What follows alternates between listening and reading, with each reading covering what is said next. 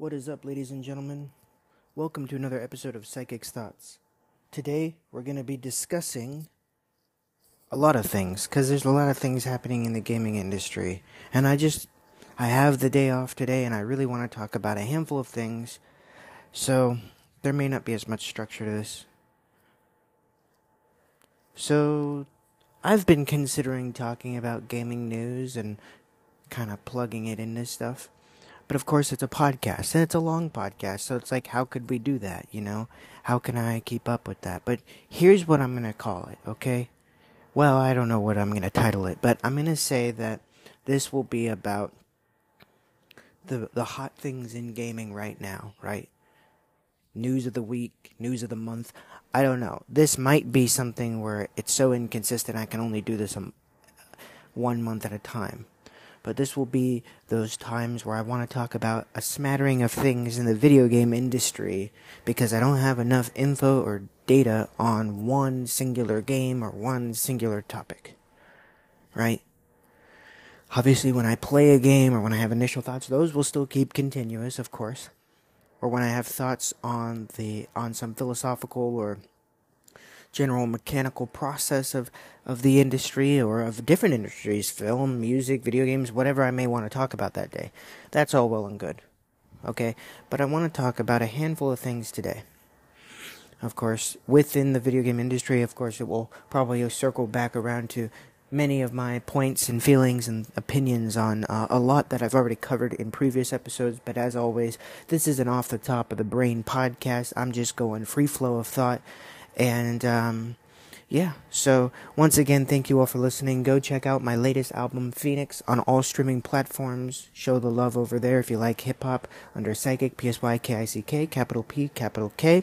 You could also check out my films uh, on my YouTube channel under the same name, Instagram or TikTok under PsyKick34, and uh, my production company with my uh, good friend and colleague, Mr. Norkus himself, Psykus Productions, P S Y K U S Productions. Um, that would be greatly appreciated, as well as the latest single from Seiz, S E I Z. You can go check out his music on all streaming platforms as well. He has a new single called Time Machine. It's a dope ass song, and I'm not just saying that because I feature on it. I'm saying that because it's a dope ass song, and you should definitely go listen. So, thank you all again for the support. I hope you have a great day, and let's get into some of the hot topics of the month of video games. Here we go Call of Duty. Gotta start swinging big, huh? Alright, we're two days away from COD's uh, global rollout for Call of Duty Modern Warfare 3. And I've talked about my open beta impressions. I pre-ordered it. Okay, now here's here's the thing. Don't kill me, all right? Listen, I know it's contradicting everything I say. I know that I, I, I get on the AAA industry. I know that I've mentioned the problems with COD. I know COD is one of the greatest proponents to the uh, vicious cycle of AAA gaming. I understand all of those things. So why would I support a game with my money? Because when you purchase it, you give it more power. Here's the thing. It doesn't fucking matter. I mean, it does. If everyone collectively decided to not buy this Call of Duty, they would change course. They lie about their earnings reports, but Vanguard, COD Vanguard, remember that shit show? That game did not sell nearly as well as anything that they did in the past three years up to that point. That's why they put Sledgehammer in a corner and said, No more World War II games, you stupid fucks. It doesn't work anymore. At least not now. You know, they lied. They said it was their highest selling game. It wasn't. You can go into their earning reports. Folks, Activision Blizzard's a public company. You can see exactly what earns what. I mean, you know, it's delayed because the quarterly earnings have to come in and stuff. So if you're looking at the annual report, it is delayed, but it, it doesn't matter. You get the gist of it from that and depending on when you go and look at it, it will be more accurate over time. So, my point is that people forget, especially in America, but because of globalism and capitalism spreading like a fucking uh, STD, um,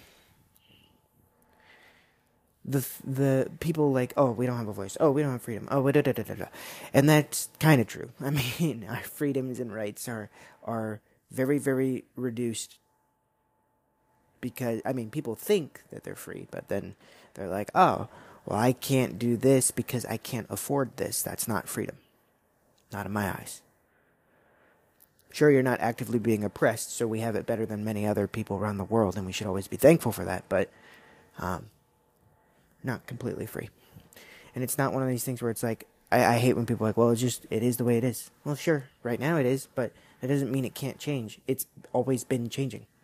The reason why we have weekends, the reason why we have Labor Day, the reason why uh, we don't have segregation anymore, the reason why we have Social Security for people who want to retire the reason why children go to school, which I know schools have their issues. I know not every school is treated equally. Trust me, I know. I've bounced around so many fucking schools in my lifetime. You don't have to tell me. I've been through 15 different schools in five states within the first 18 years of my life. I know the education system in America is not that good and not that consistent. However, I also know history, and I know in the early 1900s, school was a very, very, very small fraction of what kids went and did. They didn't get to go and learn in a safe environment, learn foundational skills, learn how to socialize and communicate with other children, learn how to overcome adversity, and learn basic, general, common core knowledge things, right? The common core thing can be disputed, right? Do they have to learn algebra at this age or can they learn it later? But literacy, reading, history, art, the importance of contextualization of information, the importance of understanding the value of learning and of information, and the ability to safely learn, to safely fail, to overcome adversity, and to play and socialize and interact with other children, and to have discussions in a civil and safe place is so fucking valuable to the development of children that the people who want to axe fucking education are ludicrous. That is the most outlandish level of dumb fuckery I think I've ever heard of. It's not perfect, but when something isn't perfect, what do you do? You fix it. You don't fucking axe the entire thing and get rid of what works for so many people. That's not fair. That's something a AAA video game developer would do.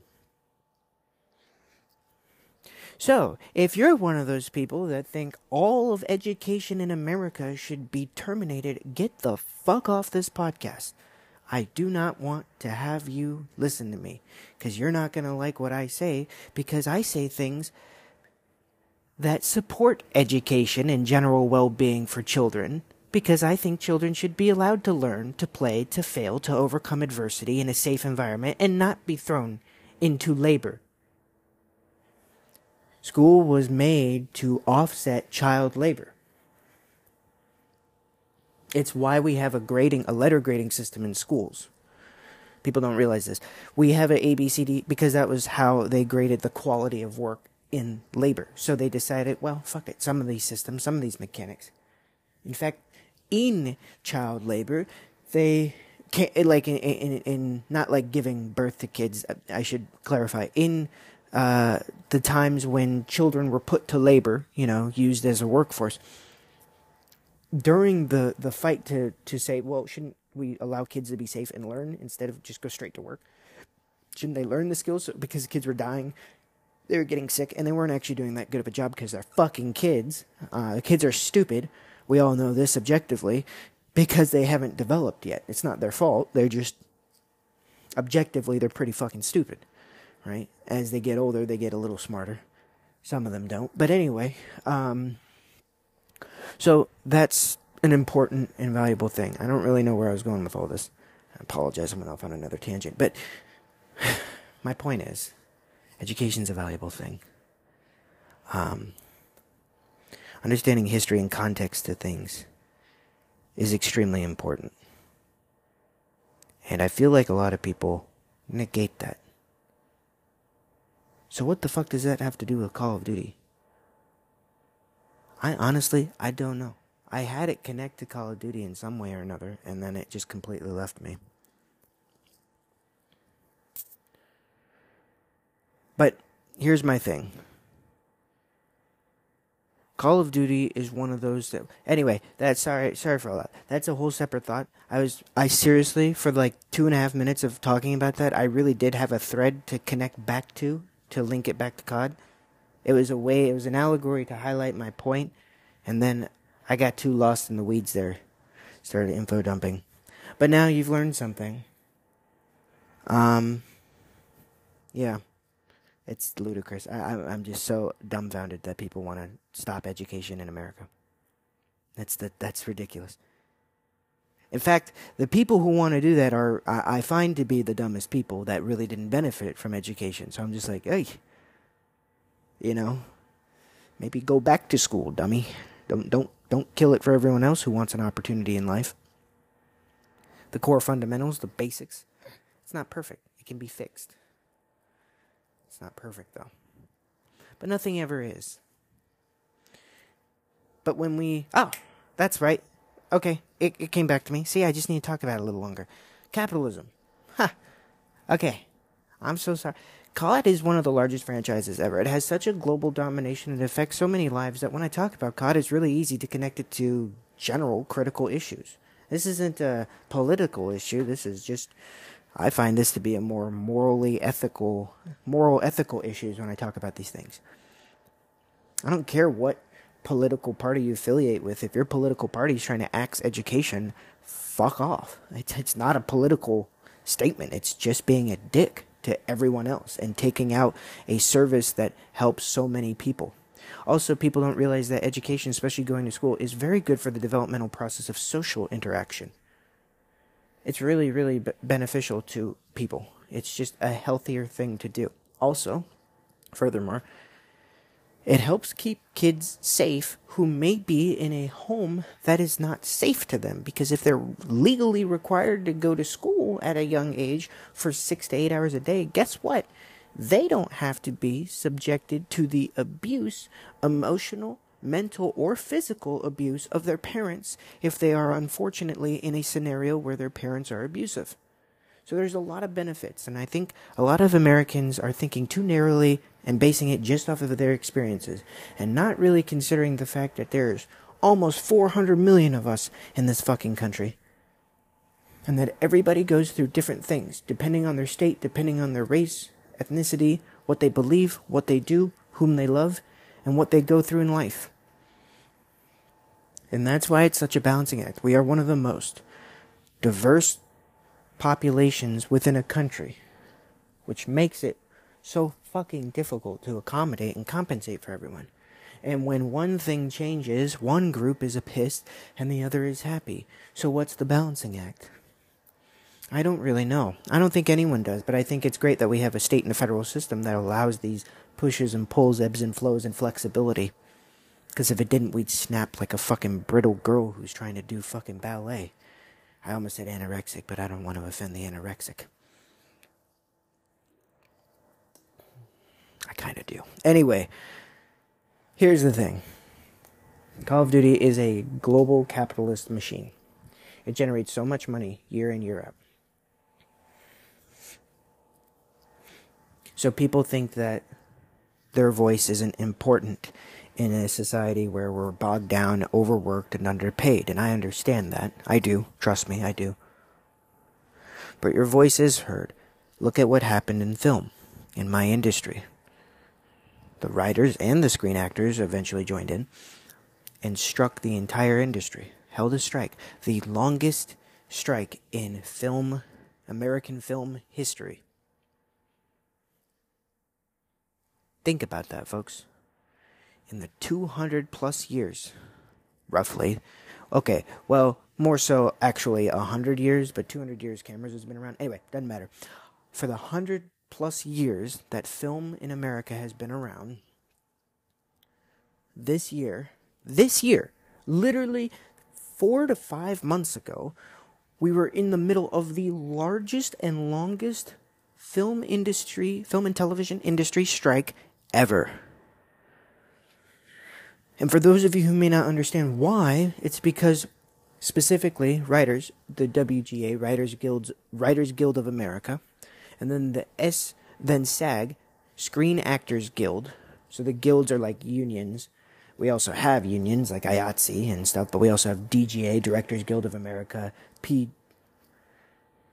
Producers Guild of. I I don't know if it's considered a guild or, yeah, it's PGA. Funny enough. Anyway, So, point is, when when you go into the film industry, you usually want to join a union or a, a, guild, which is the same thing, because it offers basic protections and rights rights to your work, rights to your well being, and protections in your pay, in your compensation, and in your livelihood. Right? It guarantees a minimum payout. It guarantees an, um, uh, an amount of flexibility on the creativity of it, amount of ownership over the project and it's a it's a large body with money that will advocate on your behalf. Yeah, sure, you gotta pay some member fees. It's cheap. It's really not that bad once you get into it, depending on which guild you're getting into. And it's not that you can just sign up and get in. It's very very difficult. You have to be very good at what you do in that field, and you really have to want to be there. For all of them, they have different requirements depending on the the department, but you you know. But they provide a safety net because so much of film is project to project based. There's not a consistency. You know, it's not like working in retail. Not that that's easy and not that that's safe or that people are respected or treated well, but it is consistent in a lot of ways. Film isn't. One film set can be beautiful, everyone can be treated well and paid better than others, and then another film set can be egregious, no one gets paid, nothing's done on time, and people are getting emotionally, mentally, and or possibly physically abused. So a union kind of helps buffer those things and protects the artists. I can't speak on how unions function for other industries, but I can speak on the benefit of them in the film and television industry and the entertainment industry as a whole, theater as well, and uh, other entertainment mediums, and they are substantial. They are very important to the well being of the artists. So it's not easy to get a strike authorized, but they did that. It put the entire film industry to a grinding halt. It sucks for the consumer because you guys are not going to get as good a content for the next two years, and I apologize for that, but too fucking bad. Sorry. If you watch Netflix, if you watch, guess what? The writers who wrote that fucking show and spent their life force into that show, and the producers and the people who were on board, the the showrunners, the head creators, the big wigs, of course they got paid, they're fine. But everyone else in the writers room, it's not just one person writing these things, folks. It's multiple people over long periods of time, especially for TV shows.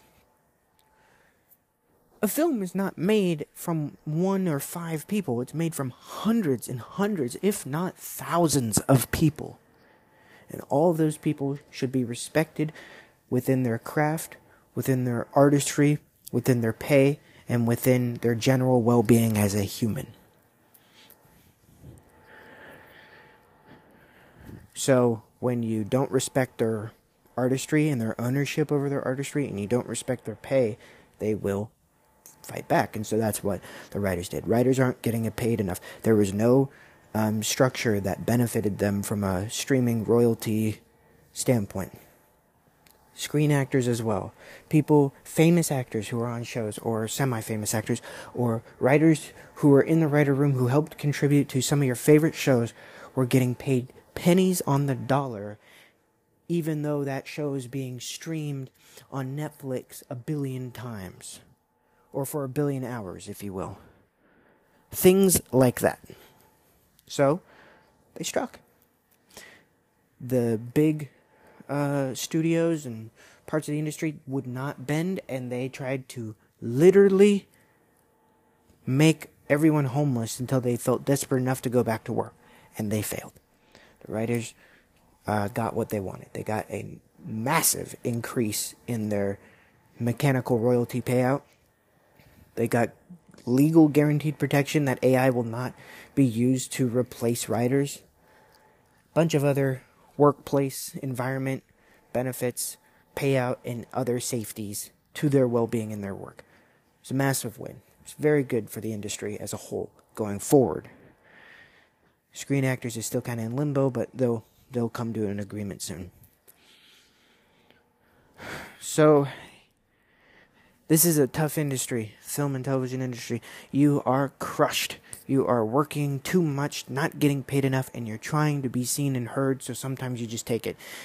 So, if anyone, if if our industry can strike to success, or do something collectively to argue for a better quality of living, whether that be striking, whether that be voting, whether that be changing your wallet, changing how you pay for something, whatever that may be, whatever action is needed to push that through, if we can do it, so can you.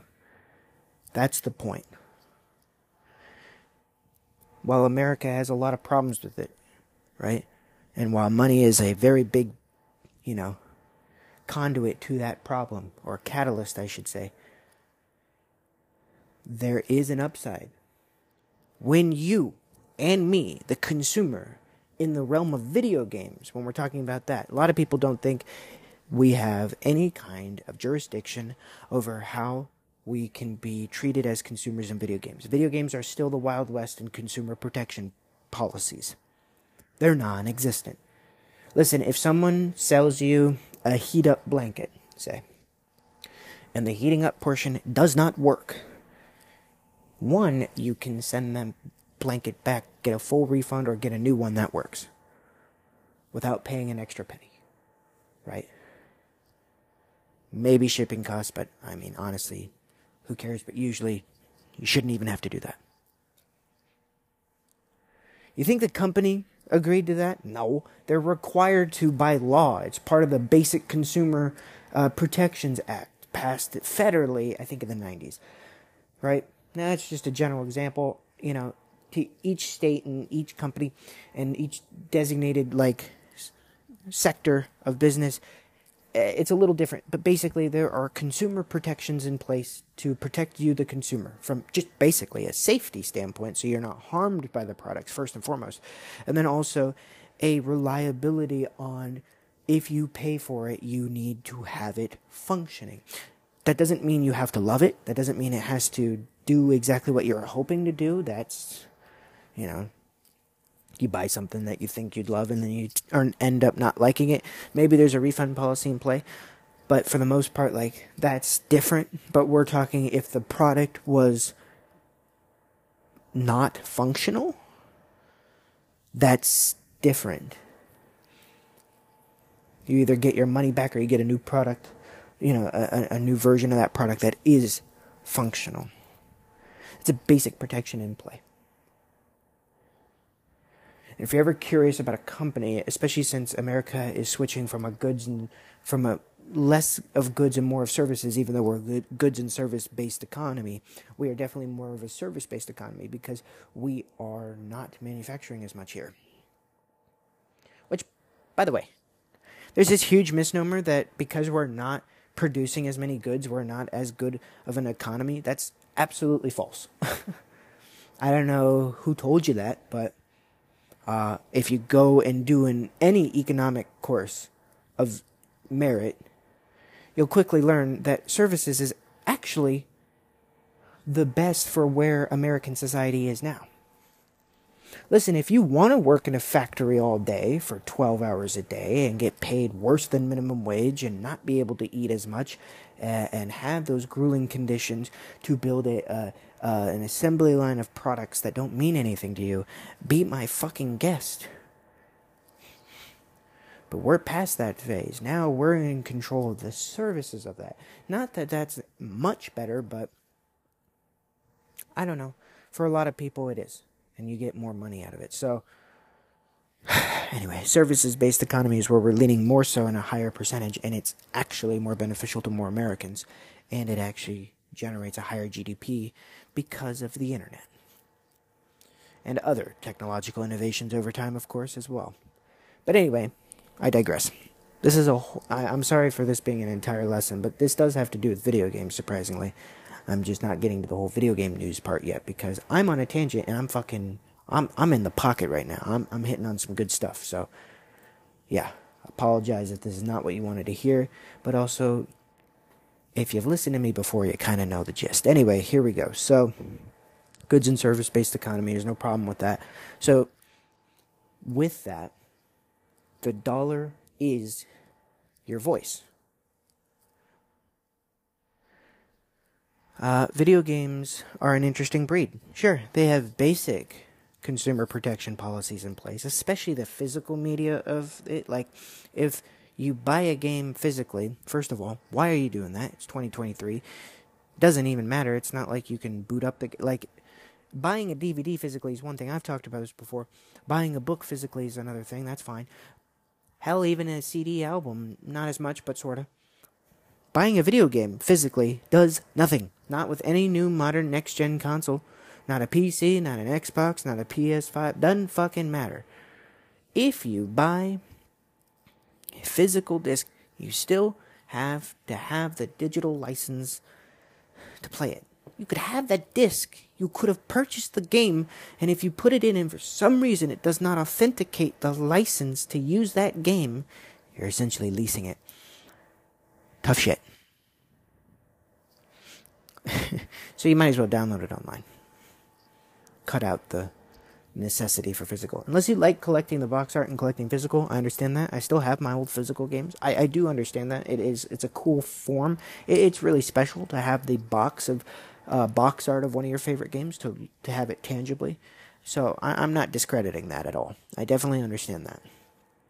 But it's not as universal or as uh, functional as like a DVD. So take that with what you will. Anyway, um, unless it's like a physical media where like the disc is broken and you send it back, that's one thing. But other than that, there's not as many protection policies in place for quality of the product because it's harder to designate what makes it of quality and what makes it subjectively enjoyable when it comes to video games. And you may wonder why film and television doesn't have to go through this process. You, you'll never load up a TV show or a movie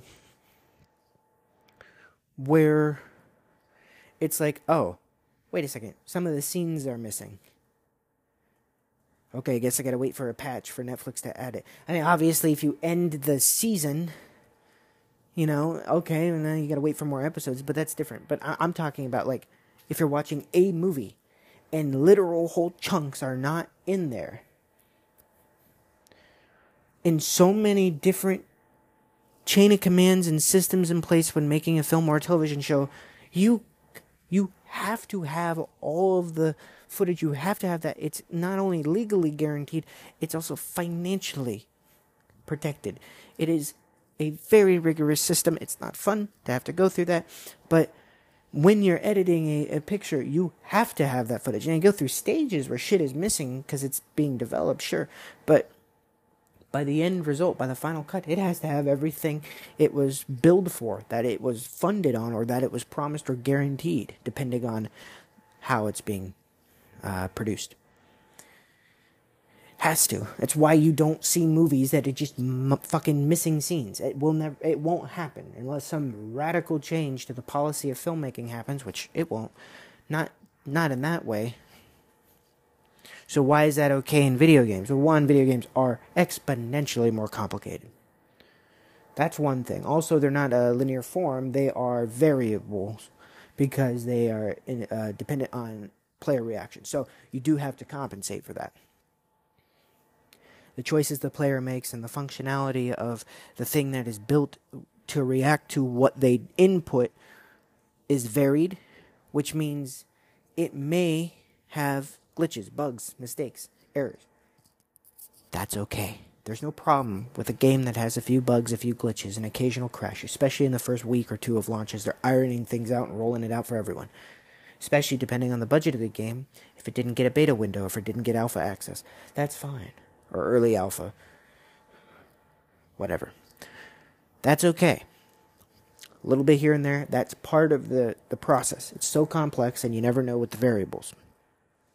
What's not okay is when a product ships and it just simply is not fixed. I've talked about this numerous times. It should be a legal and financial obligation from the studios and from the devs and from anyone who makes video games for the game to function. For the critical component. Okay, a little bit of visual pop in here, a little bug here. Oh, the character clips through the wall. Oh, uh, character's T pose, and oh, the gun glitches and doesn't reload immediately that one time. Okay, alright. Oh, the game might crash once in a while, depending on the hardware. That's understandable, but the, the state that AAA games release in now, missing content, just downright cut out, like blatantly missing. Copy and paste mechanics, store mechanics being so predatory, it's a risk for kids and their poor parents' wallets or debit cards attached to the accounts. Um, you know what I mean? All these things, just the, the bugs and crashes to the point where when you purchase this product, you are not able to play it. That's a problem. A huge problem.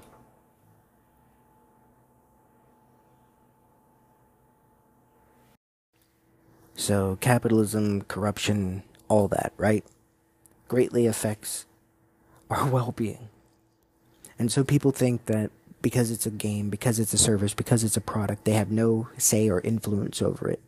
Because when we do voice an opinion, it's often not heard. But you have to understand something. Voicing it on social media is okay, that's fine. Having the community discussions, bringing it up, you know, I'm talking about it through here, these are all perfectly valid formats of doing so. There's nothing wrong with that.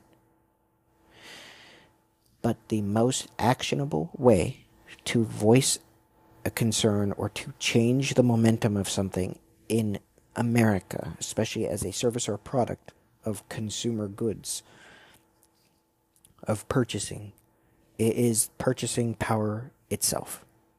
Listen, if you do not buy Call of Duty, and your buddy doesn't buy it, and your brother doesn't buy it, and your sister doesn't buy it, and whomever else doesn't buy the next Call of Duty, guess what? They don't do as well. It's a public company. They have to make ends meet. Otherwise, they die. So they have to make money. And Call of Duty is their flagship money printer. But that does not mean that they are immune to the effects of consumer power.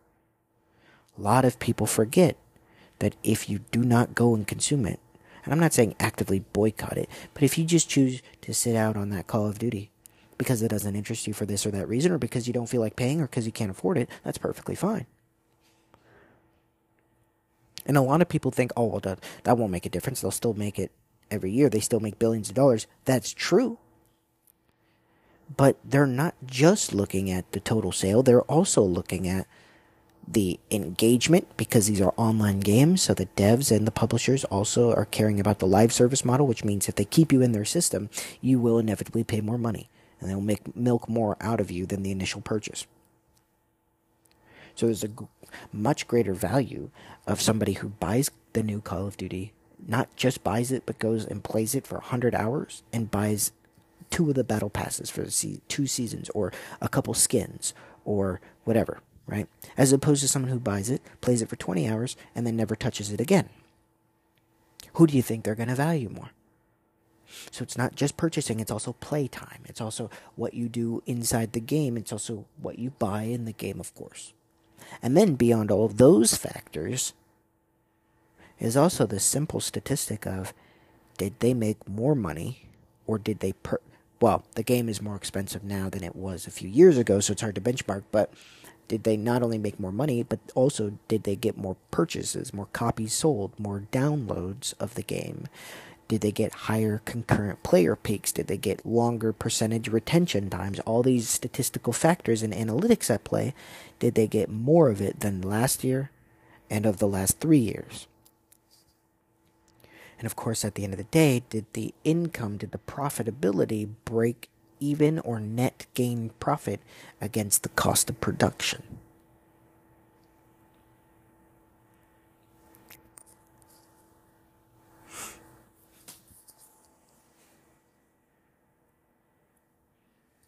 These are all things that they consider. So, regardless of how heartless and sh- and you know corporate something might be, they're not immune to the effect of the consumer. They're just so big it takes way more bullets to bring them down if that's the case, right? They're like a bullet sponge in a game. They just have more health. They can take a hit. But you have to remember something the power of public companies, the power that you have against uh, public interest companies is public, you know, shared companies like Activision or like Disney or like any of these big companies. There's one common thread that gives you, the consumer, more power than you could ever possibly think if you haven't really considered this. They're not actually acting off the success of the now, they are benchmarking that success for future. So, what I mean by that is even if this next COD made a billion dollars, which it probably will, I'm not going to lie to you, but even if it did, that does nothing for next year or the following year's Call of Duty at all. It literally has no effect other than gives them a boost of confidence that they'll just keep doing that. Sure. It actually will affect the next Call of Duties or the next uh, uh, whatever comes out of Activision Blizzard, and now they're owned by Microsoft, which is nuts, right? So whatever comes out of Microsoft um, in the next three years, or two to four years, is a better, is a more safe assumption.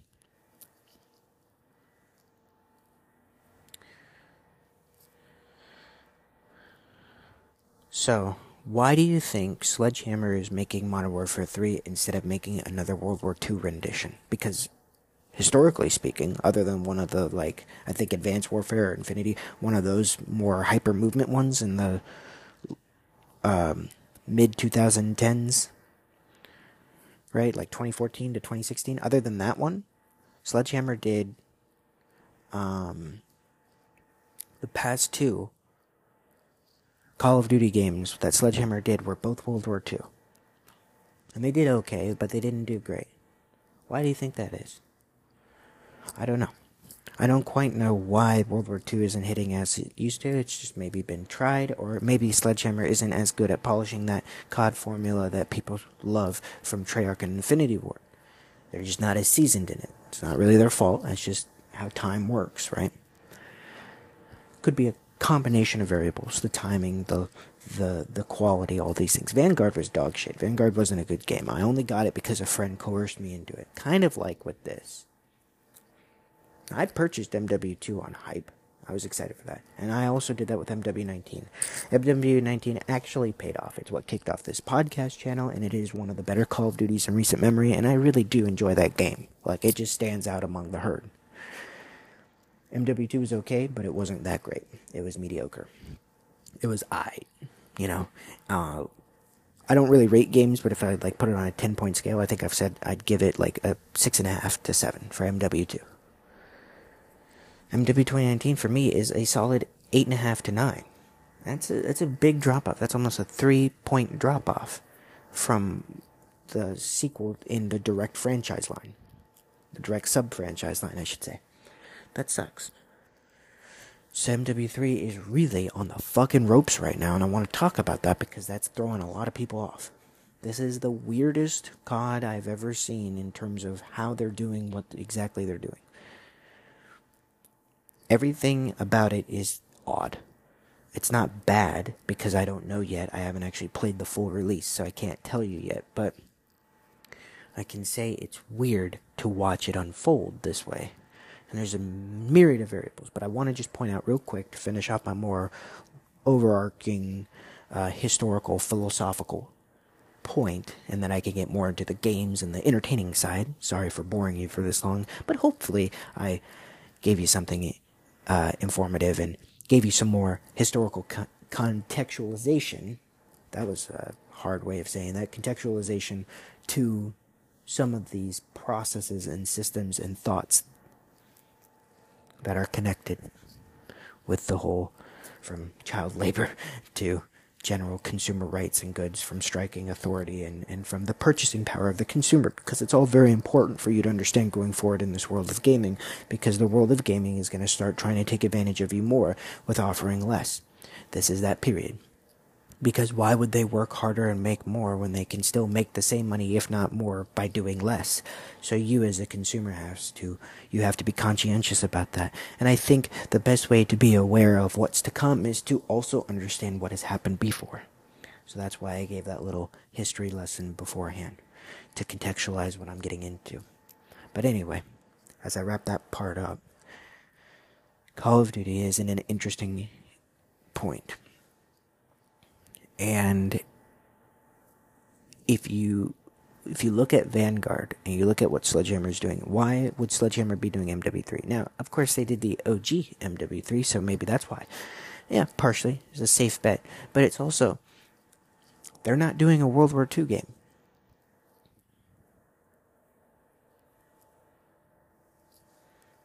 The past three Treyarch games have been Black Ops. The past two, because of timing, has been from Infinity Ward has been Modern Warfare games.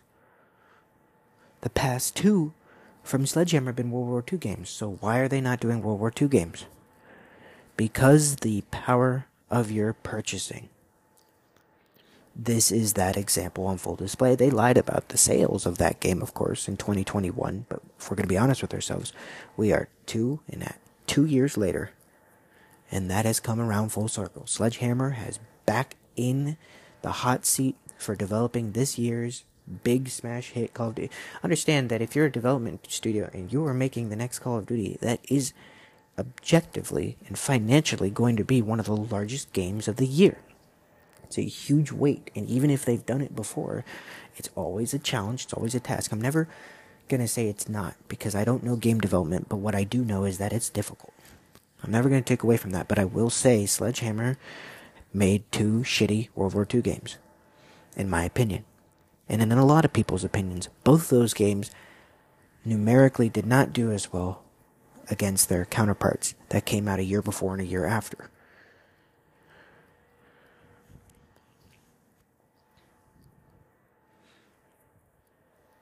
Because right now, what we should be getting this year, just if we're going off patterns, is we should be getting Sledgehammer's third World War II game, whatever that may be. And then next year, we would be getting Black Ops. And then the following year, we would be getting COD MW3. And then that will finish the three game, three dev cycle through and through. That was reinitiated in technically in 2017, even though they kind of said 2019 with MW but pattern wise between all three studios, that would cycle it out. That would be three COD Black Ops games, three COD World War II games, and three COD Modern Warfare games. So when you look at that pattern, it's so fucking obvious that that was clearly what should have happened, right? I mean, why wouldn't it? Because it didn't do well. Simple as that. Sledgehammer did not keep up, and it's not just like, oh, they were they're just not i mean they don't it's not a franchise name like black ops or modern warfare. That's part of it but it's also like it was objectively not as good of a game. People didn't stay on this long. It was a blip and it was drowned out by other games too. Vanguard didn't sell well for cod standards. For any other game dev they would lose their shit if they got the sales that vanguard did. So don't get me wrong it still made good money. But it did so marketably bad. It, I, I, okay, I'm going off memory here, and it's been a year since I actually looked at this, but I looked at the annual earnings reports for some of their games, and COD Vanguard made half of what uh, Cold War made. And Cold War didn't even make that much. Cold War, they said, made more than Modern Warfare 2019. Folks, Modern Warfare 2019 made the most money though Modern Warfare 2 came close, I think, but Modern Warfare 2019 made is like the third or fourth highest grossing COD game ever, and it it is it was the highest grossing game in 2019, and it's technically it stayed highest grossing game till 2021. Year in year out, not in total sales of that year. It, like even in 2021, well, not in 20, it ended, but in 2020, it was still the highest grossing game or second. I think Animal Crossing bumped it out, but um, but yeah, that's nuts. So in the past three and a half years, four years since that dropped, folks, almost five. Geez, nothing has come close to touching except MW2, and it, it it's it's close, but it's really not that close. So. Uh, Vanguard and Cold War. Cold War did great. Don't get me wrong. Cold War still did really well, but Vanguard did so bad financially and critically and didn't retain player engagement. So the three critical components that they look into for the future failed in 2021 on Vanguard. So I guarantee you, in that very moment, in those first three months of that release, Activision brought Sledgehammer and said, You can't do World War II, at least not for a while.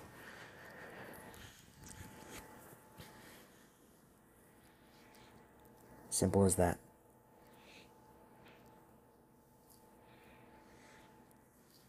Okay.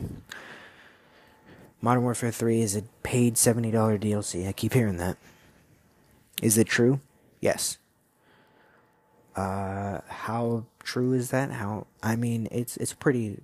It's still speculative. It's not hundred percent confirmed, but it's very, very, very, very, very safe to assume that is the case, because multiple times Activision Blizzard said they were going to make COD a two-year cycle now, not an annual cycle, and they said that uh, three months before MW2 release, so that gave it room to delay the COD that would come out this year for next year.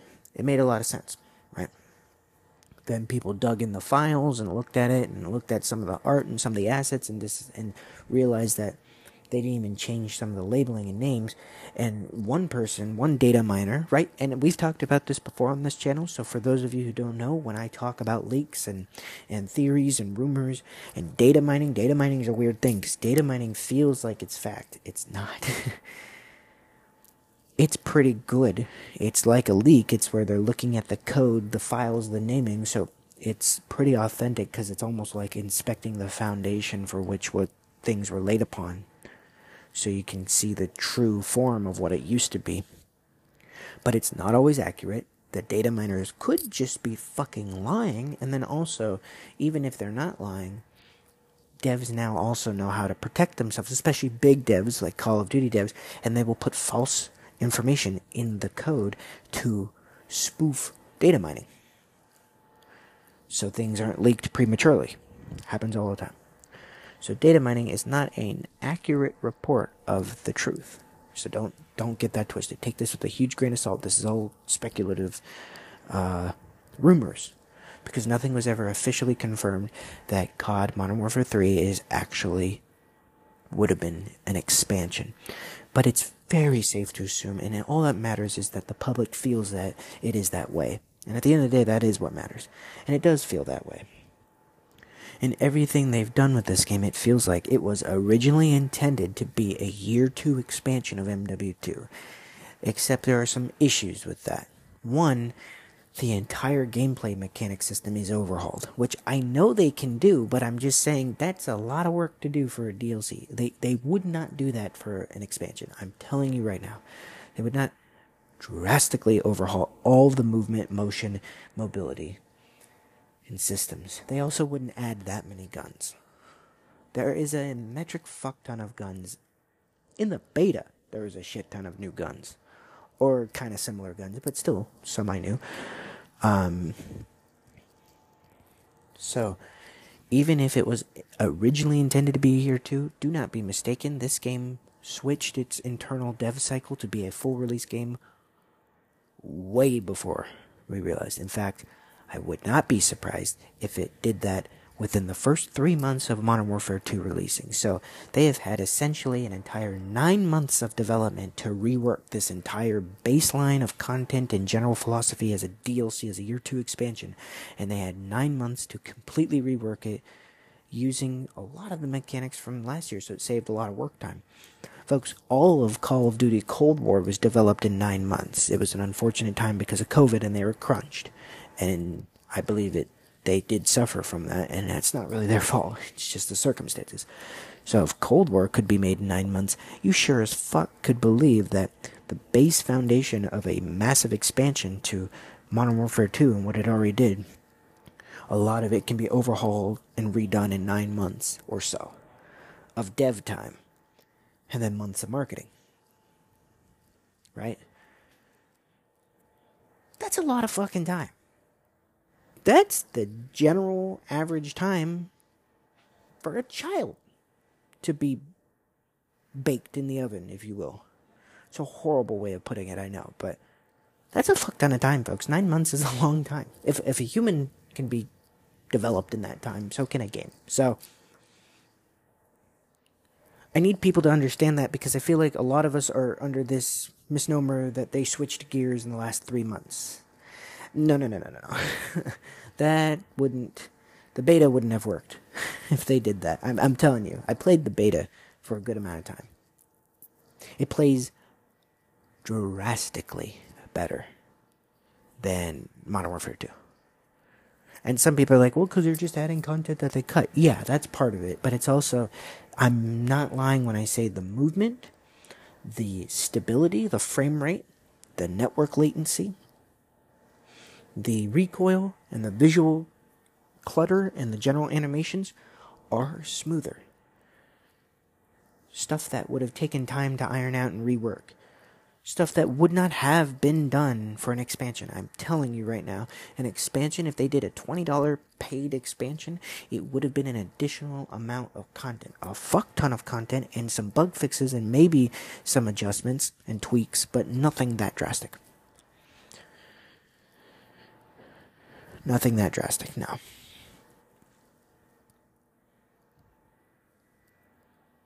So, I'm not saying this game is phenomenal. I'm not saying this is the greatest COD ever made. In fact, uh, it's not that great, but it's not horrible. It's not Vanguard. It's not. Listen, it, it, it, like I said in my beta, like I've been telling my friends, I played the beta. I had fun. If you like Call of Duty multiplayer, and you want to have a casual shooter to turn off your brain and have fun and rank up and have a game to grind out through the holidays, then you're good. That's all you can ask for. And I'm tired of people expecting COD to do anything more or anything less. It's a shame what Modern Warfare 2 did because it actually did less, but in general, that's what this is what Call of Duty does. This is their bread and butter, and you have to understand the value of that. Listen, if I wanted to play a more tactical game, that required me to think more or be more careful with my shot placement, I would not be playing Call of Duty. I would never even think to play Call of Duty for that. I would play Rainbow Six Siege or Hell Let Loose or Ready or Not. Or even Insurgency Sandstorm, but I wouldn't play COD. Right? I love the finals. You can go listen to my podcast about that. That was a very fun, new, dynamic game. Way different from COD. Way different experience. COD exists because it's accessible, it's digestible, and it's pattern based, uh, if anything. That's of great benefit to a lot of people. A lot of people who work, who, who go to school, don't have time to sink their teeth into a complicated story or to overcome really difficult enemies in Elden Ring or whatever. Popping in COD and playing that for 20 minutes, 30 minutes, for two hours at night is all they need. And if it's done well, it's done well. There's nothing more to it. And the COD community is not a good benchmark for understanding how good COD is doing because they are not stable. I'm part of that community. They will bitch and moan about everything under the sun, and then they will just inevitably buy the next game because they're almost programmed to. Because they hate the idea of waiting. I've seen enough hate, I've seen enough rhetoric, I've seen enough YouTubers say, well, this is it, this is my final breaking point. And I see that every year, and yet I'm still watching gameplay of them playing the fucking game. Now, listen, for myself, I know that if I'm pissed off enough about a game franchise, I won't play it. Because I've already done that with many things, including Call of Duty. Folks, from 20 17? 16? I don't even count World War II. I bought World War II on sale because I just wanted to play the campaign. It was the holidays, and I was really in my World War II bag, and I just wanted to see if the Omaha Beach scene was cool. So it was almost experimental. I didn't even I played a little bit of the multiplayer, but I didn't like buy like that COD to play COD. I just wanted to. There was no other game that was really doing World War II at that time. I don't really count that, but I guess I still bought a COD. Um, but I, like there is a four year span where I didn't buy Call of Duty. I took a long hiatus from the franchise. It burned me out. I got tired of how shitty I kept feeling as a consumer, how disrespected I felt, how my wallet was being disrespected. I just got tired of it. I'm like, this isn't fun anymore. This isn't as fun as it used to be. There's other games. There's Titanfall. There's Rainbow Six. There's, there's more games that I want to try now. I don't want to be that guy that just plays COD every year. So I took a break. I took a four year hiatus, and it was the best thing I ever did in my gaming career, my gaming hobby lifestyle, because it allowed me to try games I would have never been able to do before. And that was a very crucial point because at that age and at that time, I was good enough at games and comfortable enough to feel I can experiment and branch out, but I was still impressionable enough for those games to have a lasting impact on me. So in that time frame, I fell in love with the From Software games. I fell in love with the tactical shooters like Rainbow right? Hell, I even got into Bloons Tower Defense. Great game. I talked about that before. It diversified my palette.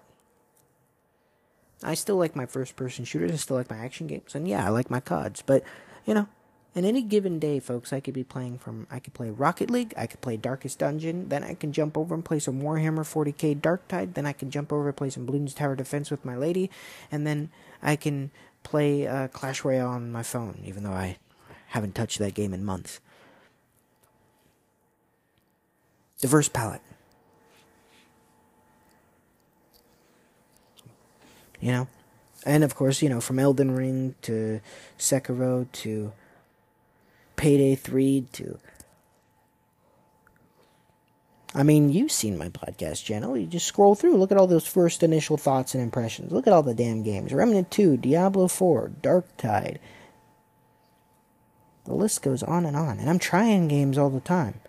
Sometimes I don't play it enough to feel adequate in like having a podcast about it, but I try shit all the time. Party Animals, fun game. Didn't give it enough time, um, but uh, it's definitely gonna stay in rotation because it's a game that could only go up. You know all kinds of games for all kinds of times and players. And of course, there's some that I don't like or some that just don't interest me and I'm not going to spend my time or money in. Sure. But I didn't want to stay stuck to one type of game, one type of franchise every year. I, I and because that franchise wasn't doing anything for me. But Modern Warfare 2019 really got me excited and it got a lot of people excited and they did it. It was a good game. It wasn't perfect, but it was really damn good. And so it bought me back in and has kept me since. And now we're hitting a critical point.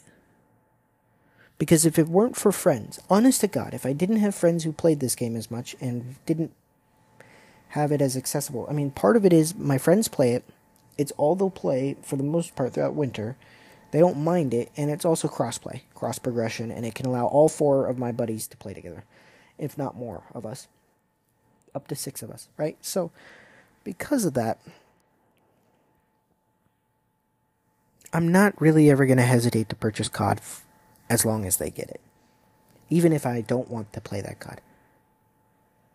Because I'll be honest with you, folks, even though I actually thoroughly enjoyed the beta, I know how this will play out. It will not be as fun in the first two weeks. It will be a disappointment. Things won't work. Things will need to be patched. All these things, and um, and me and my friend group, I know for a fact if we all get it, we're gonna burn ourselves out on COD within the first month.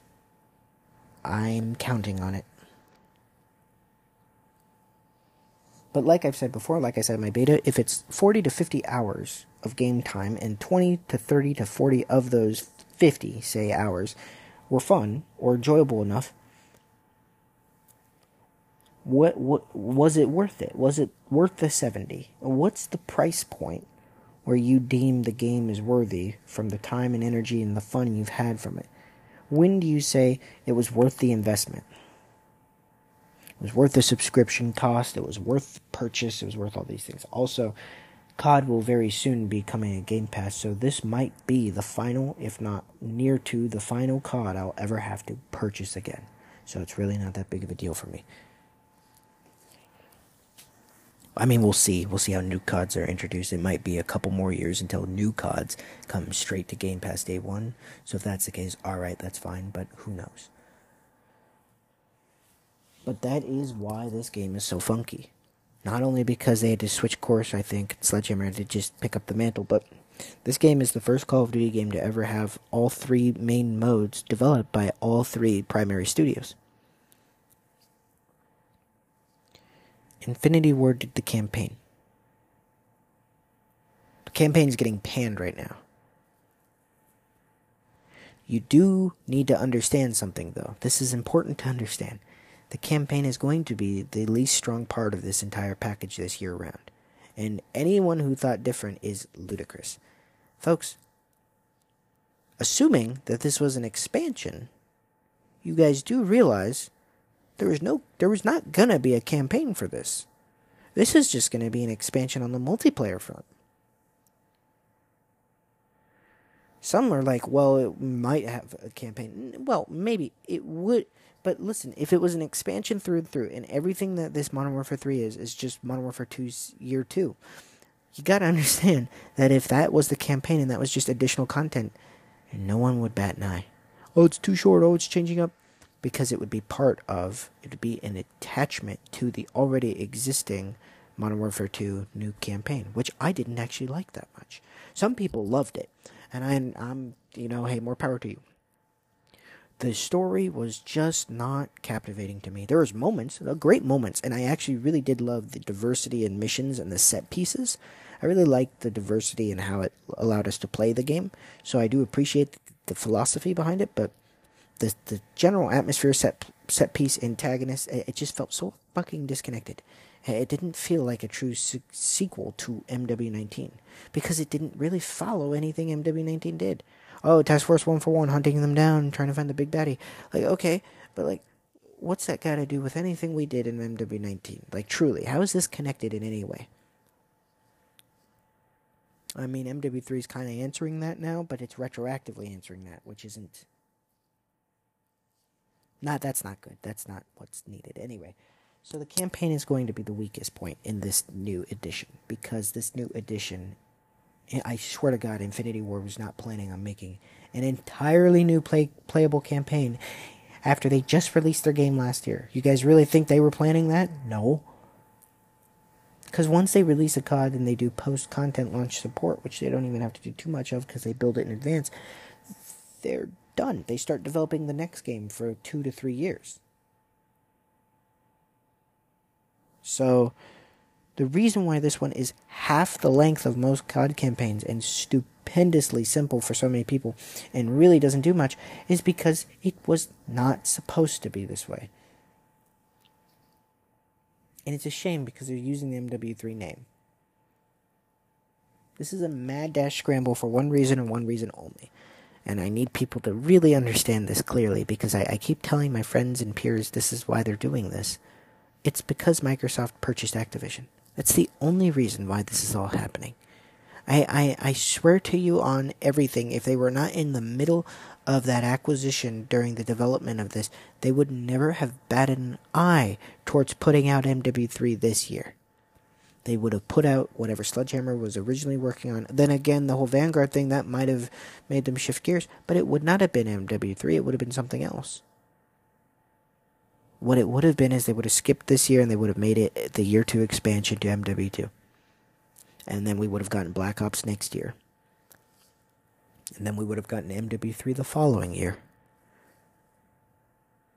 So what does Microsoft acquiring Activision have to do with this? Because they acquired them, they were they were being stopped and blocked and slowed down, so they didn't actually acquire it until the game was locked and ready to to to be released. It was done. It was the game was essentially finished. I mean, it had opened the open beta weekend when COD launched was three days after the acquisition cleared, or two days after, or if not, or one day. I don't even know. It was that weekend though, which is wild.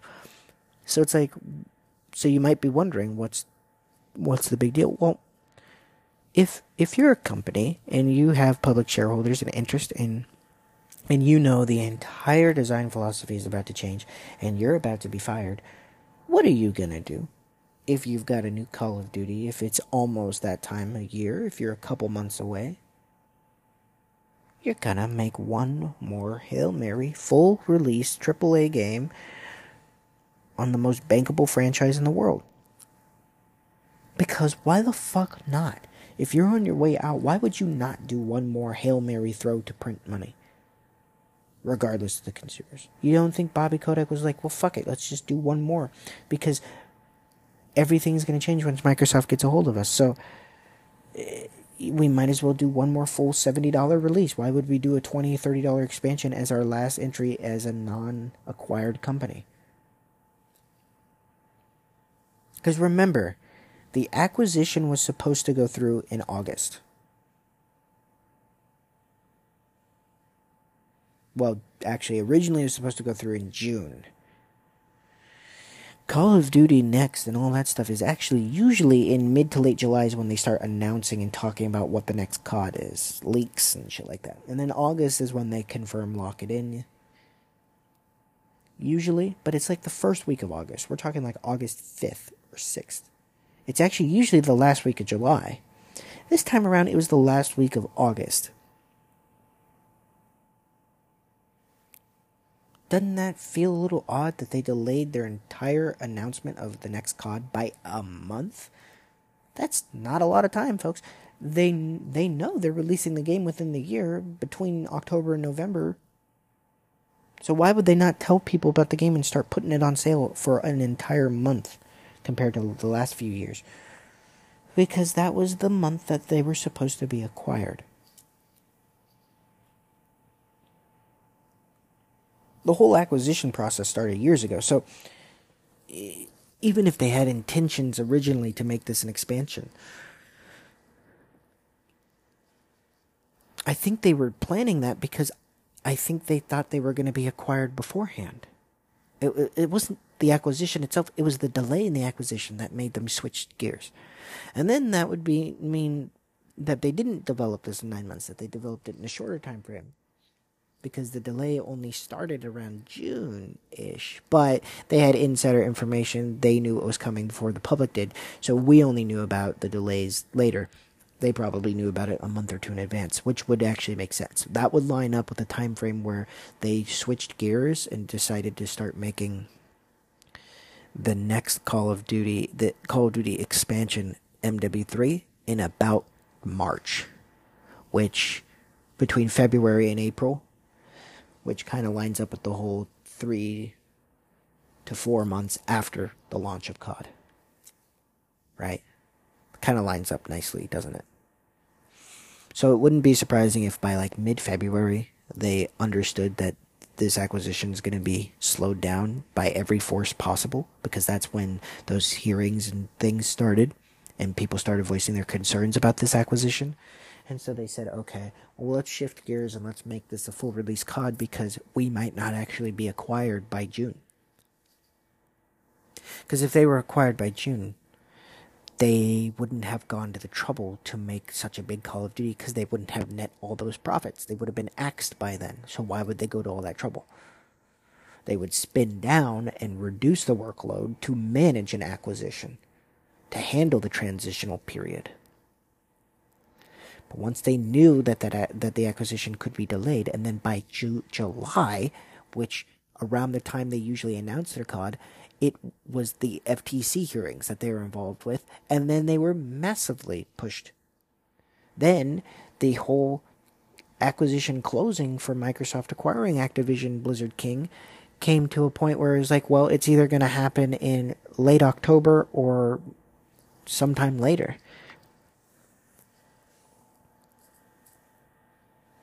So I'm telling you, folks, between February and March, they started realizing that this acquisition won't close before they could put out one more Call of Duty. And once they realized that time frame, they capitalized on the foundation of the expansion. Which makes sense on why it's actually pretty polished, considering it's basing everything off an expansion. From what I played in the beta and what I've played in the early access campaign, I haven't finished it yet because I just haven't had the time. Been working too much. Right? It kind of lines up. So why wouldn't they push one more full release $70 Call of Duty out to everybody before their acquisition? And then in lies, herein lies the issue that they just ran into. They've been acquired and COD isn't out yet. it's pretty fucking funny. They still get the payout though, and that's all that matters. Folks, even though they've been acquired now, Bobby Kotick, the main guy who's been fucking over everything, and the main heads and the main people behind all the money, the the the shitty financial decisions, they're being axed for the most of them, not all of them, but most of them, especially the rapey ones. They're getting their ass kicked to the curb January 1st. So contractually, they'll still reap the benefits of this COD. They still get one more big cash out from COD. This is their curtain call. It's probably sentimental too. They are behind Call of Duty. They are the ones since day one. So I understand that. But like, that's why this possible expansion is a full blown game. There's no other reason. Pattern, chronology wise, it makes no sense. So the reason why the campaign is being absolutely shitted on by everybody in existence is because poor Infinity Ward was probably not prepped to make a fucking campaign for this game. But on the other hand, Sledgehammer has been ready to make their multiplayer stab. Let's talk a little bit about that. Let's talk about some other gaming news. Sledgehammer has been waiting in the shadows for a moment to refine some of the good things they've done. Listen, Modern Warfare 3 is a solid game. It's my first, um, or second. It was my second COD game, and but it was my first COD game that I bought on like premiere release date, if that makes sense, which is a different experience. Because I got Black Ops, but I got Black Ops like three or four months after it came out. I wasn't allowed to play rated M games when Black Ops came out originally. I think I might be getting my time frames mixed here. I was no, I'm sorry. I was allowed to play M games, but it was only Halo. Halo Reach was the only M game I had at the time, and it was okay because it was like sci-fi shooting aliens, sorta. And so, but the real military industrial complex simulator, my dad was like, "No, you're not. No, you're too impressionable." So, I had to wait a while. So Black Ops was my first entry, but at that point, when I got Black Ops, campaign was phenomenal. Zombies was a blast. I loved that game to death, but I did not play Black Ops on the release when everyone was playing it. By the time I was playing Black Ops, Modern Warfare 3 was a month away from release, I think. Because I believe Modern Warfare 3 was the year after I got Black Ops the summer of 2011, if I'm not mistaken, and then by f- November 2011 was uh, Black Ops. Or, I'm sorry, it was Modern Warfare 3. Right, or was that Black Ops 2? I think Black Ops 2 was like November 2012, was the following year. I could be getting my timetables mixed up, but anyway, my point is MW3 was all the craze. Huge release. Actually, funny enough, MW3, Modern Warfare 3, Sledgehammer's developed the only actually good Sledgehammer game, in my opinion, full blown, is actually the highest selling COD game ever. When you adjust for inflation. Surprisingly. Because it was the end cap to the largest video game trilogy of the time. It was massive. The amount of marketing, hype, and buzz behind that game was substantial. And then I think Black Ops 2 actually beat it in opening weekend sales. Black I remember when I heard that Black Ops 2 actually rivaled the film industry. It's the first time a game in an opening weekend beat out any movie. And there were some big movies at the time. It was November. It's fall season. It's a huge time for movies. I forget exactly what movies came out the same weekend as Black Ops 2, but Black Ops 2 outsold movies. Huge huge shock to everybody. I was like, whoa, shit is changing. Anyway, crazy how that works, huh? Folks, video games uh, nowadays, like big ones, big uh, title names on opening weekend, on opening weeks, outpace movies 10 to 1. Nothing against films. Films are priced way the fuck differently. First of all, movies are seven times less expensive. Because movies are getting a percentage of the ticket sale, uh, not concessions are for the theater. So if you go in and just watch a movie, you bring your own concessions, which if you don't do that, what are you doing? It's 2023. Bring your own fucking concessions in. Obviously, popcorn's different, but bring a water bottle, sneak a water in there. If you're gonna do a fountain drink, you should probably do it there. Good luck sneaking that in. But your candies and maybe some treats, some chips, whatever. Sneak those motherfuckers in. No one cares. Who cares? Um, the average movie price ticket in America, standard movie ticket fare is about ten dollars, ten to eleven dollars. The average new video game purchase price is seventy fucking dollars. So it's seven times more expensive. So that's also part of it. You do have to take that into consideration. Right? So if you divide the opening weekend of a video game by seven, then you'll have a more accurate, fair rating against the, so you know the, the average median entry price for opening purchasing, right? If it's seventy dollars to buy a game for the opening weekend, and it's ten dollars on average to buy just a pure ticket for a movie, you have to equate it for that. That's not fair. So for a movie to make as much as one video game sale, and you know percentages are split and it's not perfectly accurate, but in general, for a movie to make one video game sale, you need to bring seven mother six other motherfuckers with you to go watch that movie, which doesn't really happen often. And most people get hung up, oh, the snacks, everything, just going out with a couple people, it costs $50 for one movie. First of all, movie events are very special, so go to movies that you are interested in and that, that you think well, you'll have a good time, and go and be smart about it. If you go to the movies a lot, buy one of their subscription things that greatly reduces the cost of everything if you go consistently. Wait on days where the tickets are cheaper. Go to matinees. Do things like that. And then lastly, don't buy their concessions that is like 60% of the cost of everything. If you go in and you just buy a ticket for you and your loved one, or if you have kids, yeah, that might be a 30 or $40 event, but it's an experience. You get to go out, you get to go in a movie theater, you get to go in a movie theater with a bunch of people, ideally, if you're going on a big movie premiere opening night. The people who saw Endgame opening night in a theater with people, in a packed theater, it's a dramatically better and different experience than watching it at home. It just is. There's nothing like it. You're also paying for quality. As filmmakers, we work our ass off to make this as cool and as fun of an experience and as good of a movie as possible. And we're designing it ideally for the best viewing location possible, but also optimizing and considering it for the worst viewing place.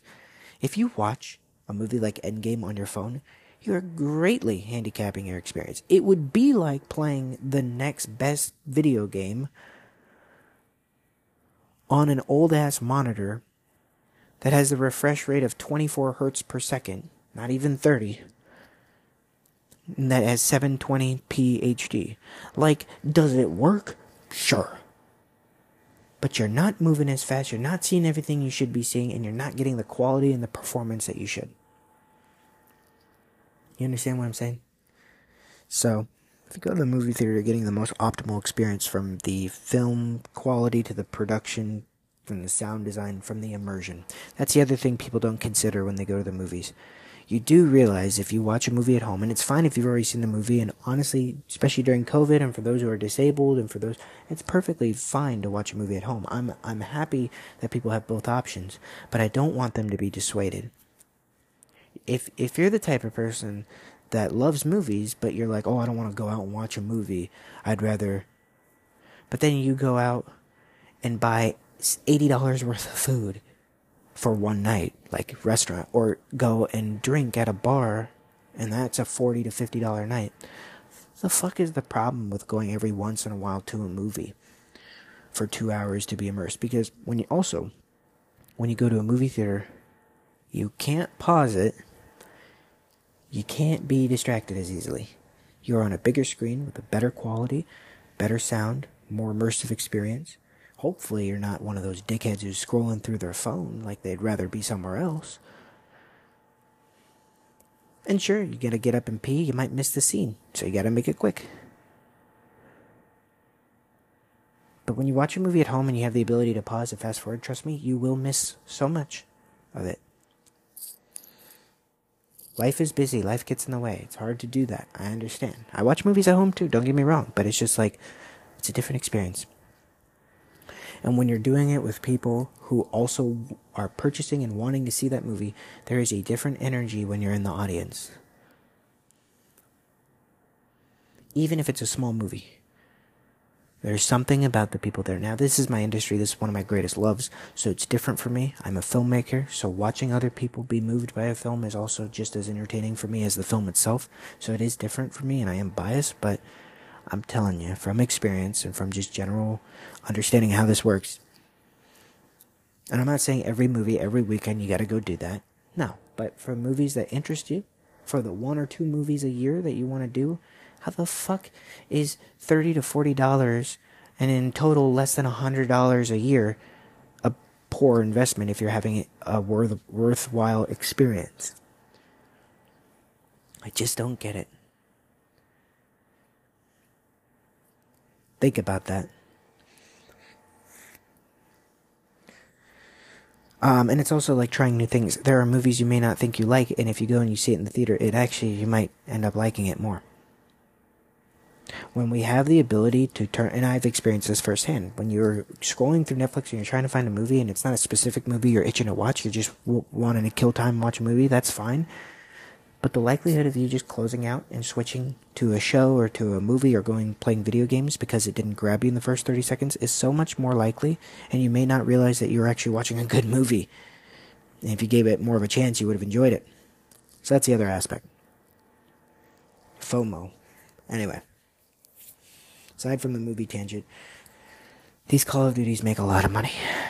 And Sledgehammer made one of the highest profiting ones. So it's interesting for them to come full circle almost 10 years later to be making the new Modern Warfare 3. It's kind of interesting. And it is a fun game. I enjoyed it thoroughly. It's not the best game ever made, it's not the best Call of Duty ever made. But I will say this it's much better than last year's.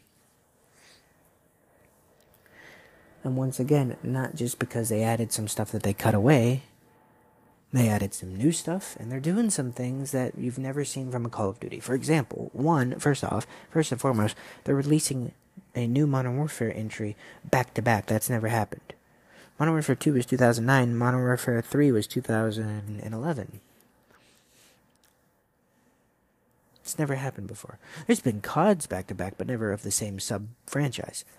Okay, but beyond that, also, all of your progress from Modern Warfare 2 is transferring over. I don't know if that's them experimenting with an entirely new live service model, which I believe they're going to implement, or if it's them using the blueprints of what would have been an expansion. And that's also lending to a lot of people's theories that this was originally an expansion, and I understand that, but it also has occurred to me it's probably just them testing the waters to see if they can do live service through and through. which I've talked about before. It's kind of an interesting concept. So, all the guns, all the progress, all the cosmetics, everything you did in COD Modern Warfare 2, for the most part, including your XP tokens and everything, should transfer over. Now, if you haven't noticed, if you're on PC, you have to launch the Call of Duty Hub. And if you've noticed, like, every past three CODs are all in one place. You can switch between them in the same general menu. They're trying to connect all their services together and keep you cycled in it. An interesting concept. And also, like I said before, Infinity Ward did the campaign. God bless them for trying. I actually don't mind it that much, but I've only done like an hour of it. But I don't mind it. It's not that bad. I'm actually kind of intrigued by the story. At least the opening. It's got a hell of a fucking opening for a story, which I appreciate because last year's story to me is just forgettable. I didn't like it that much. It wasn't horrible, it just wasn't that gripping for me, but maybe I was not clicking in. And mostly the pacing was off. And the location. I just didn't. I mean, I think Central America in general is a beautiful place, and I think covering that area is fine. But it's just such a weird contrast to go from Russia to that. It just chronology chronology wise, that logically doesn't make a lot of sense. Like a cartel thing is such a different thing. That's not a counterterrorism thing. Drug cartels and hunting them down has nothing to do with counterterrorism in the real world. Not often. I mean, it's not to say that they don't have terrorists there. and that counter-terrorist enforcement doesn't go there. But it's just to say that's a very weird approach to that.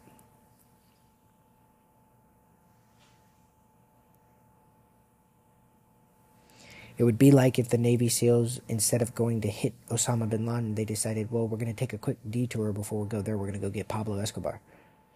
It's like, okay, great. I mean, no problem there, but like, what? And I get it, like, oh man, oh, mastermind, all that. But it's just like, okay. just seems really off to me. So, campaign, neither here nor there. I'll see once I get through this one. I should at least finish this so I have the whole trilogy of the story in, in intact. So I'm not going to speak on the campaign fully until I do my initial thoughts on the game in general. I'm still playing the campaign, bear with me. But anyway, I know it's a short campaign too, and that's what's pissing people off. It's like, what do you expect? They didn't expect to make one. I guarantee you that. So, there's that. Also, it's the first time every independent studio, like I've said, is making one main functional mode within this one game. So we've got Infinity Ward on the campaign, we got Sledgehammer on the multiplayer, and we have Treyarch on the zombies. Also, this is the first COD Modern Warfare to have a zombies. I think people are not really acknowledging that. I know we kind of talked about, people have talked about it in general, but that's kind of a big fucking deal. Also, I'm going to talk about Rockstar and GTA later. So, if you're still like thinking this isn't about news and this is just a COD episode, it's because COD is about to come out, so it's the most prevalent thing on my mind. And I didn't know how long I was actually going to be able to talk about it, and then I realized I was able to talk about it for quite a long time, so my apologies. But I do have some other things I want to talk about with video games in general that I think is important. But anyway, and I'll get to those later. I want to talk about finals. I want to talk about XDefiant. I want to talk about GTA 6, and I want to talk about uh, future video games. So this is a long episode. I'd say we're only about halfway. The other stuff really won't take as long. GTA might. Anyway, I'm almost done with my COD part, so here we go. COD Zombies has never been done in Modern Warfare. We've had, like, Alien Extinct. Like, I think there's been similar modes, but never in a traditional modern warfare title. It's usually Spec Ops, and they've dropped that. Last year's DMZ. This year, it's kind of both. It's Outbreak from COD Cold War combined with DMZ. It is an open world. They are trying something new. So, for my folks who love COD Zombies and are like, oh, Treyarch's behind the next COD Zombies, it's going to be good. I'm going to tell you right now, it's not going to be good. Uh, don't expect it to be good. Can it be fun? Can it be passable? Can it be enjoy- enjoyable? Absolutely. Is it going to be good? Is it going to be like Black Ops 3 or even COD Zombies Cold War round based? No. Is it going to be as bad as Vanguard? I doubt it. It's going to be a half step between Outbreak and DMZ because that's what it is. It's them taking another stab at Outbreak. It's the whole overworld shared experience. First of all, you can have squads of four people within your direct squad, and then it is like I think it's like 12 or 16 people running around on this massive open world, co- completing small objectives and clearing out. And the further they get in these circles and these waves, the more intense the zombies get for them. And the longer they last, then they, there's that extraction shooter element. Because if they extract early, they get to keep the gear they found. So similar to DMZ. Very similar to DMZ. Except when you find and when you find other players, they're not your enemies. You can team up with them, and there's these giant overworld bosses, zombie bosses that that like require more than just four people to take on. So it's not really round based, and I think that's the problem. I think the bread and butter, the philosophy, the balance, and the pacing is so integral in round based. Then again, this isn't Treyarch's game. If this was happening in the next Black Ops game, I'd be losing my fucking shit over this. If this was the only zombies option. I do not mind. I did not mind having Outbreak because we still had round based mode if we didn't like Outbreak. I actually enjoyed Outbreak a little bit. It wasn't the f- most fun, but it was fun to try. I'm all for people being able to experiment and try new things, but giving us the option to have the old thing that they've developed because then if we don't like it and they're really going out of their way to try something new, they're just doing a disservice because you could still be creative. You could still have a lot. I mean, a lot of creative freedom, flexibility, and additions done can be done in just the traditional round-based zombies. You can have different special enemy types. You can have different maps. You can have different functionality. You can have different perks, guns, attributes, features, Easter eggs, story threads. There's so much they can do. The only basic thing is that the rounds progress, and as the rounds progress, the enemies get harder, and some of the staple things a wonder weapon, a mystery box, your general insta kills and max ammo pickups, things of that nature. Keep that consistent, and you're fucking fine. When they didn't do that in Vanguard, people hated it. But we've learned, and I've learned just because Treyarch is doing the zombies doesn't mean it's going to be the zombies that we expect.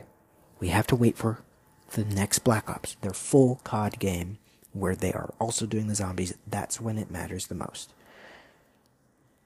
Until then, treat this like a spin off. This isn't the main. This isn't the next season for your favorite video, uh, favorite TV show. This is the spin-off series. So treat this uh, Modern Warfare Zombies as a spin-off a little treat to hold you over and might tie into the next thing. That's what it is. It's quite literally a spin-off. It's different. It's not the same. It's not what you're actually billing and hoping for. And it's okay because it'll hold you over and it might have some things you like. Hell, the things you might like might just carry over to the main course. But who knows? And who gives a shit? So don't put too much faith or stock in this and treat it like a spin-off. If you enjoy it, great. More power to you. But for my, my fans of the traditional round base, don't get hung up on this. Please don't. I know not enough people listen to me, but for those of you who do, spread the word. Don't get hung up on this. It's not worth the fight. Just enjoy it and be happy that Treyarch is actually allowed to experiment with zombies in a format that isn't as much of a high risk profile to them. Because if they did that in their main Black Ops franchise, they'd be crucified if it didn't work. So better to do it in a game where people don't even expect zombies. And so if it doesn't work, oh well. It's not like anyone's going to care too much. Than to do it and have it be the only thing in the next Black Ops entry. You understand what I'm saying? The reason why Outbreak was okay is because it was an addition to the round base, so it wasn't taking away from anything, and it wasn't the only thing we were forced to play. And I'll be honest, folks, I'm excited to try it because I there, there's literally almost no info on it, and we are. The game drops tomorrow night for me, so we're less than a day away, and we don't even know what the fuck a full match looks like. I'm not a fan of the fact that it's only an hour long, but I kind of get it. I mean, you could be there for way too long.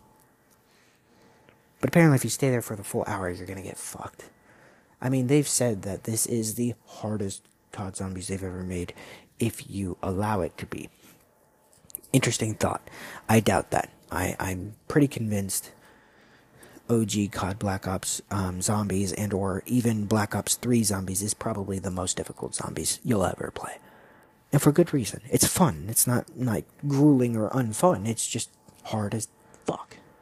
Cold War is way easier, but there's more to do. So it kind of makes sense because you're actually you want to stay alive longer in Cold War because the some of the cool stuff that you get to try that's new, you're gonna want to do for longer.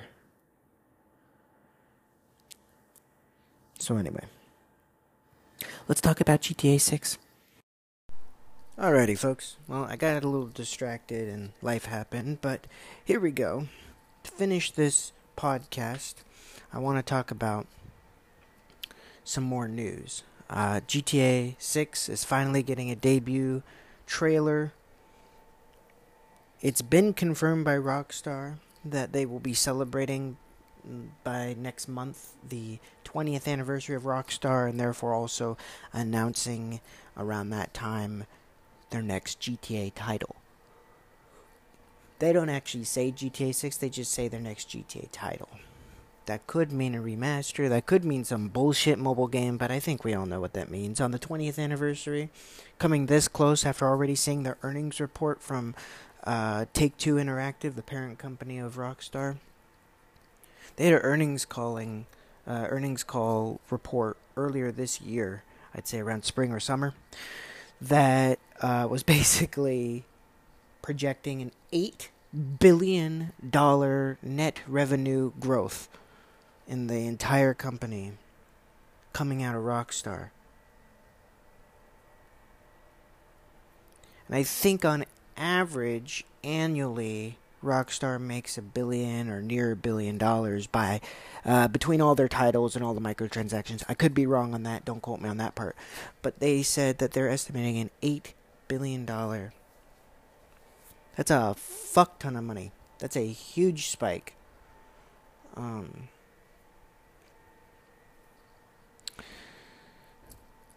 eight billion dollars within a year. Not any other video game could pull that off in a single year, not even a Call of Duty. A Call of Duty could strike across a billion. Hell, it can get towards two. But $8 billion in a year. Now, that's just a projection. Right? That That's not. Um, and that's on top of the billion or so they already make. So it could, in reality, mean that if GTA 6 does come out, say, whenever it does, that it makes five billion with by the end of the fiscal year, not by the end of the calendar year. So it's a little different.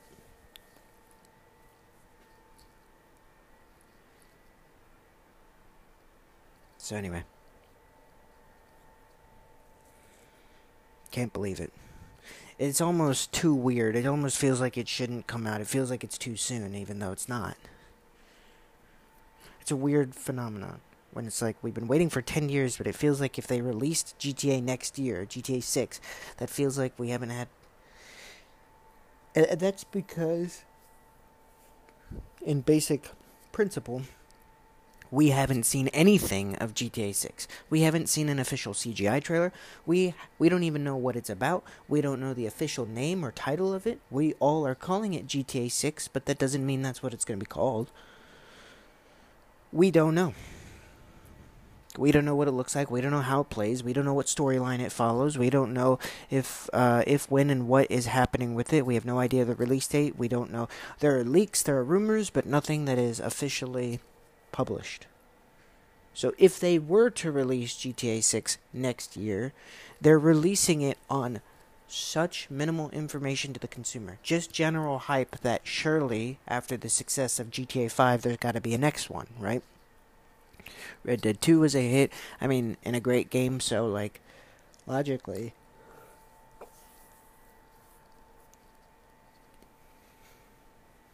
But I honestly don't think that is fair to the consumers, even though we've been waiting for 10 years. That doesn't mean the game has been in development for 10 years. Three console generation cycles. GTA 5 came out on the PS3 and Xbox 360. And since then, we've jumped from that to the PlayStation 4 and Xbox One and to the now, uh, you know, Xbox Series and PlayStation 5. And we are almost halfway into that console generation cycle. By the time it releases next year, it'll be near 11 years since the first, not the first, since the fifth game came out. Someone did an interesting uh, statistic in the first 10 years of, G- of Rockstar, excuse me, coming out, they released 23 different games in the last 10 years that Rockstar's been out, they've released five games. And two of those were remakes and remasters. Nuts. Just nuts. They've been milking GTA 5 to death and leaving poor Red Dead 2 online in the dust.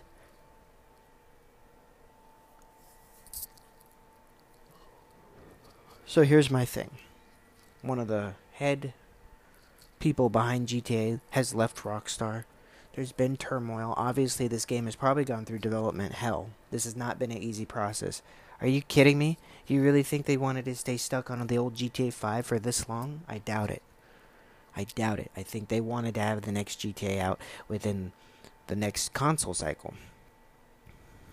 You know, or at the very least by around 2020. If they released GTA 6 in 2020, for the next gen consoles? Holy fuck. That would have been insane. Everyone was at home. They would have made more money than they would have known what to do with. Obviously, that's not feasible, but my point is I don't think any dev wants to wait 10 years to get their next big entry or sequel out after the previous one is one of the most re- well regarded and highest grossing video games of all time. Just, it doesn't make sense. Five or six years, maybe, just to give it time in the oven, but 10? Nah, that's weird. And if this game is as big and as complex as people are saying it is, which I don't know if it could be, but if it is, there's going to be a myriad of issues that have plagued the AAA gaming sphere. Sphere, excuse me. And those issues are going to bog down this game. But first and foremost, before we even worry about that, here's my biggest thing. This game has to play like a modern third person shooter. It cannot just look pretty and have a bunch of shit to do. That's all well and good. They gotta ditch these old broken ass janky physics. It's slow, it's cumbersome, and it's unfun. When you're on console, the only efficient way to shoot in GTA 5 is having it just snap and lock on. And it doesn't have to be like this. There are plenty of third person shooters that are great.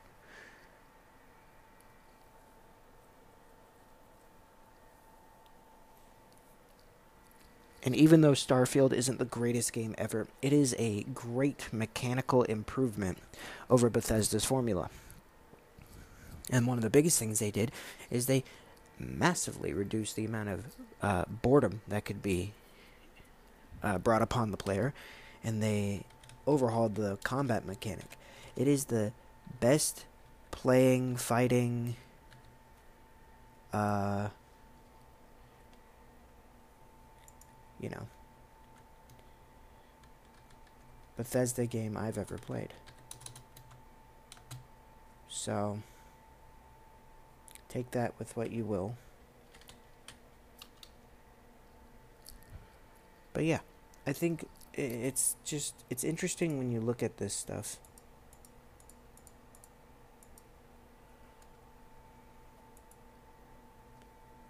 So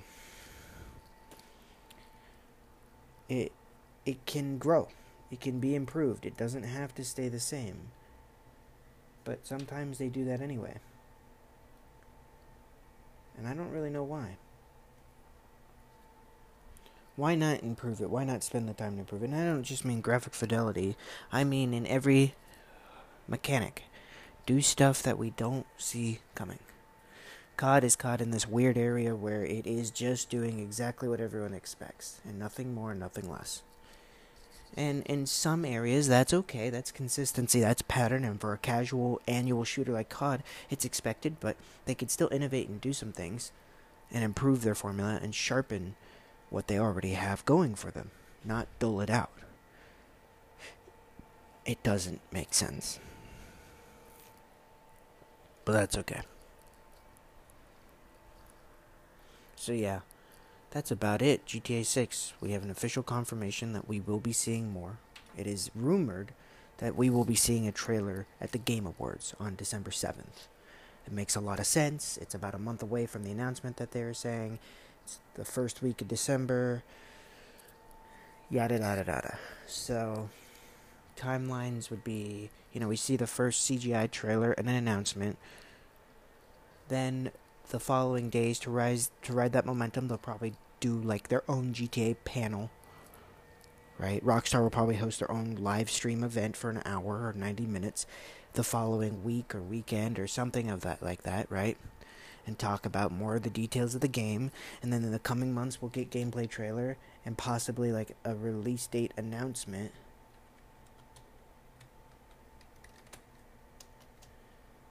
And then, uh, yeah, that's about it.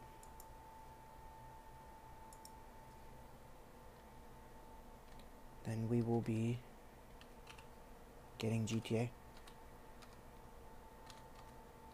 Crazy to think.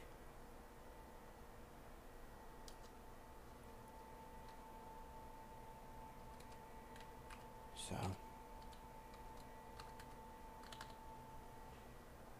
Yeah.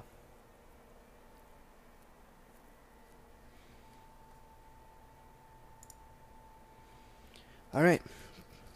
That's pretty much all the news. I wanted to talk more about it, but I kind of lost my train of thought. It's been a few days, so I apologize. But yeah, there's a lot of new stuff coming down. Um, Elden Ring DLC, God willing. Uh, we'll probably also see gameplay trailer for that at the Game Awards. Shaping up to be a busy announcement of sequels and stuff. Uh, people are upset with the new COD Modern Warfare 3. Uh, devs are saying exactly what I mentioned earlier. Um, the game just came out, and people are saying, "Oh, it's you know, da da da, it's underwhelming, it's all that," and devs are like, "We didn't have as much time to make it," which almost certainly confirms this was originally going to be an expansion, and then they switched gears. So it's pretty fascinating to see that. Anyway, thank you all for listening. I hope you have a great day, and I'll talk to you later on PsyKick Thoughts. Peace and love.